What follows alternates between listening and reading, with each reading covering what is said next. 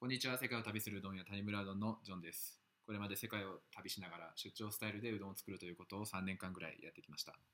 これまで訪れた国は70カ国ぐらいありましてその中の20カ国、えー、オセアニアアジアヨーロッパ中東アフリカなどでうどんを作ってきておりまして、えー、数千人の方々にうどんを食べてもらっています。今は、えーと、南米のボリビアという国にいるんですがちょっとボリビアの話をしたいと思います。ボリビアというのは、えーと、皆さんあまりご存知がないんじゃないかなとなんとなく想像するんですが、えーと、ペルー、チリ、アルゼンチン、エクアドル、えー、ブラジルあたりに囲まれた内陸国でして馴染みがないように思いがちなんですけど実は1900年ぐらいからえっと、移住してきた人が日本からしてきた人が結構多くて日系コミュニティっていうのが、まあ、ペルーでは有名だと思うんですけどボリビアにも結構、えー、あります。日系ボリビア人っていうのがたくさんいます、まあ、そんな場所で、えっと、コロナの影響で隔離生活っていうのをかれこれもう1ヶ月半ぐらいしてるんですけど、えっと、まあ、何してるかっていう話をちょっとしようかなと思うんですけど、まあ、何もしてないんですけどあの面白いこととしてはこの辺りってあのスーパーフードって言われるようなすごくこう栄養価の高い食べ物が結構たくさんあるんですね。例えばアルゼンチンのマテ茶とかマカっていう、まあ、エネルギーが出るような活力が出るようなものが、まあ、ペルーでは有名だったりとか、まあ、ボリビアも多分あると思うんですけど他にもキヌアって呼ばれるようなあれは何なのかちょっとよく分かんないんですけど米みたいにこう水に浸してこう炊いて食べると、えー、美味しいまあ、栄養価も高くてタンパク質が結構含まれているようなものがあったりとか今はチアシードっていういうもしかしたら女性だったら知ってるのかもしれないですけどあの見た目的にはごまみたいな感じなんですけど水に浸すとドロッとした感じでゼリー状の、えー、食べ物になってなんかデザートとかと結構多分合うっぽい感じです。あとブラジル産だと思うんですけどボリビアにもあって蜂蜜でできてるんだと思うんですけど蜂蜜の一部なのかな？あのプロポリスっていうなんかすごくこう抗菌作用のあるものが、えーと、こっちでは結構安く売られたりとかそんなこともあって結構そういうスーパーフードって言われるような健康的なものが僕は結構好きでなんか食べたら健康になりそうな気がしてよくそういうのを食べているんですけど。そういう食べ物が、まあ、いろんな種類ありますし値段も結構安く手に入るので、えー、監禁状態で何もすることがない状態ではあるんですけどそんなのを食べたりしながら楽しんで過ごしています。はい。で本題に入りたいんですけどこれまでうどん作ってきたのは分かったと。世界各国でうどんを作ってきたのは分かるんだがこれまでどういうとこにこうで生活しながらそのうどんを作るってことをやってきたのっていう話はよく聞かれるんですけど、まあ、前の回で話した通り一つはこういう安宿に泊まって、まあ、キッチン付きのところでうどんのあの試作をしたりとかして、えっと、そこから出張するっていうパターンもあるんですけどあともう一つは人の家にお邪魔して泊めてもらってっていうパターンもあります。そういう時っていうのはあの日本の方の家現地在住の日本の方に泊めてもらうことも結構あるんですけど、まあ、外国人の家に泊めてもらったりとかしたこともあってその中で結構面白い体験をしたので今日はその中でもまあかなり面白かった。もしかしたら一番かもしれない体験なんですが、えっと、イスラエルでの話をしたいと思います。皆さんイスラエルという国はご存知でしょうか？結構日本からは遠い位置にあるのであまりイメージが湧かない人もいるかもしれないんですが中東にある小さな国です。ユダヤ教イスラム教えー、キリスト教、まあ、いろんな宗教が、えーと、その国の中だけでも存在していて結構その主張がそれぞれ強いので、まあ、いろんな問題があったりするんですけどその中でも特にそのユダヤ教の信仰者の割合は大きくて今回泊めてもらったそのイスラエルの、えー、オタクっていうのも、えーと、ユダヤ教の方の家でした。でなんであんたはそんなイスラエルの方の家に泊めてもらうことになったのよって話なんですけどその方っていうのは基本的に僕のうどんを食べたいって言って連絡くれた方で、えーと、その方が、えーと、もし泊まる場所がないんだったらうちにどうぞみたいなことを言ってくれて、えー、泊まることになりました。そのご家庭っていうのはユダヤ教徒なんですけどイスラエル生まれの方々ではなかったんですよ。あの僕の理解が正しければなんですけどもし間違ったら教えてほしいんですけど、えっと、ユダヤ教徒っていうのは、まあ、いろんな理由からもともとイスラエルの発祥なんですけど、え世界各地に住んでます。で特にアメリカヨーロッパあたりに、えっと、大きなユダヤ教の方々のコミュニティがあってなので世界中にユダヤ教徒っていうのは、えっと、住んでます。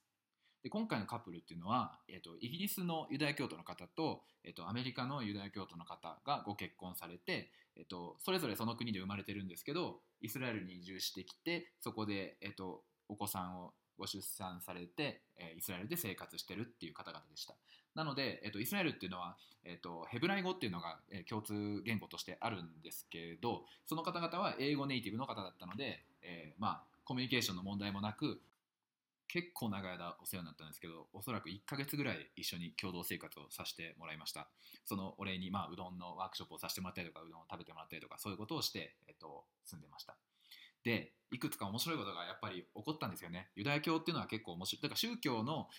色が濃い国っていうのはあの日本では考えられないようなことが結構起こったりするんですごいこう興味深いシーンが、えー、生まれやすいと思います。でだからイスラエルっていうのはこれまで行った国の中でもかなりあのそういう宗教色が強い場所なので、えー、僕の中ではかなり特別な場所となっております。こういうとこに住ませてもらったっていうのもあっていろいろ見せてもら見させてもらったので。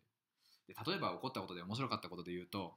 えっと、もう訪れたのが2年前の話なので記憶が正しければの話なんですけど、えっと、金曜日から土曜日にかけてイスラエルではシャバットって言われる、えっと、安息日ユダヤ教のとにとっての安息日っていうのがあるんですね。で具体的にどういうことかっていうと金曜日から土曜日にかけて、えー、あらゆる労働はしちゃいけませんっていう日なんですよ。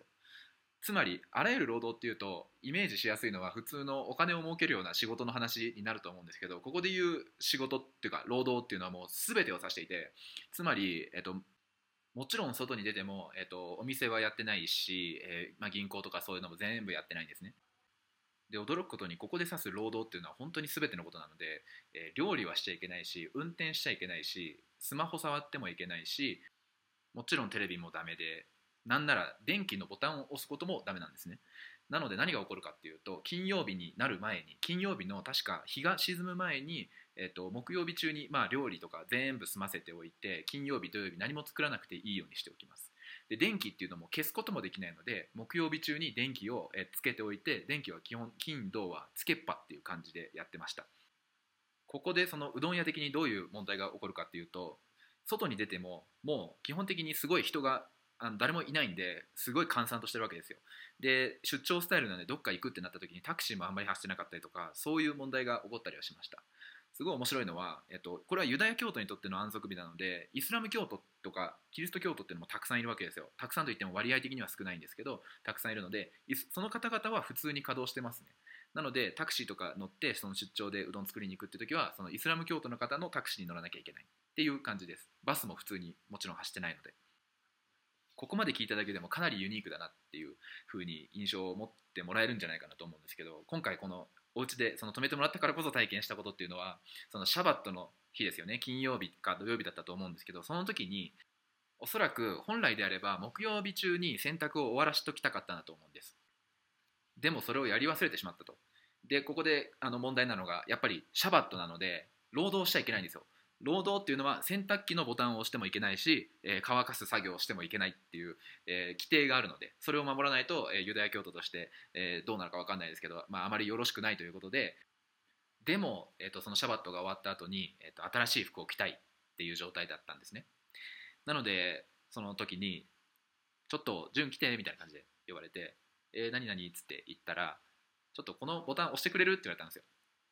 つまりその洗濯機のボタンを押してくれって頼まれたんですね。なんでかというと,、えー、と説明した通りなんですけどそのやっぱり金土は彼女は押しちゃいけないんですよそのボタンを、えー、ユダヤ教徒として。なのでユダヤ教徒ではない僕が押すんだったら問題なのでちょっとボタンを押してくれるって頼まれたのは結構面白い体験でしたねボタンぐらい別にあのルールそんなに守らなくてもいいんじゃないのかなとか思ったりしちゃしてしまうんですけどそんなにあの僕の場合は信仰心が強いわけではないのででもやっぱりそのボタンを押さないで、えーと、とにかくそのあらゆる労働をしないっていうことをちゃんとこう自分に課すっていうことがやっぱりそのユダヤ教徒としてすごく大事なことなんですよね。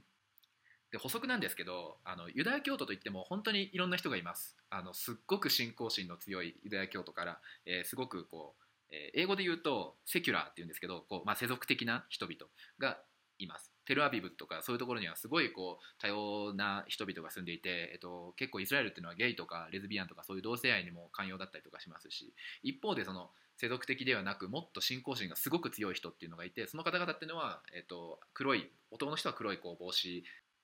を頭の上に乗せていて女性は特に厳しいルールはなかったと思うんですけど信仰心の強い人ほど、えーと、肌を見せない、えーと、服装をしています。一番信仰心の強い方々は、えーと、ウルトラオーソドックスと言われていて、えー、その下もうちょっと信仰度が低い人っていうのはオーソドックスと言われていて一番信仰度がない方々っていうのは、まあ、ざっくり言うとセキュラーって言われているこの3段階ぐらいになっているんですけど今回止めてもらったのはそのオーソドックスのその真ん中のレベルの方々でした。でも、えーと、宗教色の強い、えーと、エルサレムっていう町に住んでいる方々だったのでかなりその生活の在り方っていうのは厳しくそのユダヤ教の教えに厳しく生きている方々だったんだなと、えー、思ってます。はい、というわけで今日はここまでにしたいと思います。何か、えー、次話してほしいこととかそういうトピックのリクエストがあればどっかコメント欄に残してください。ではまた次の回でお会いしましょう。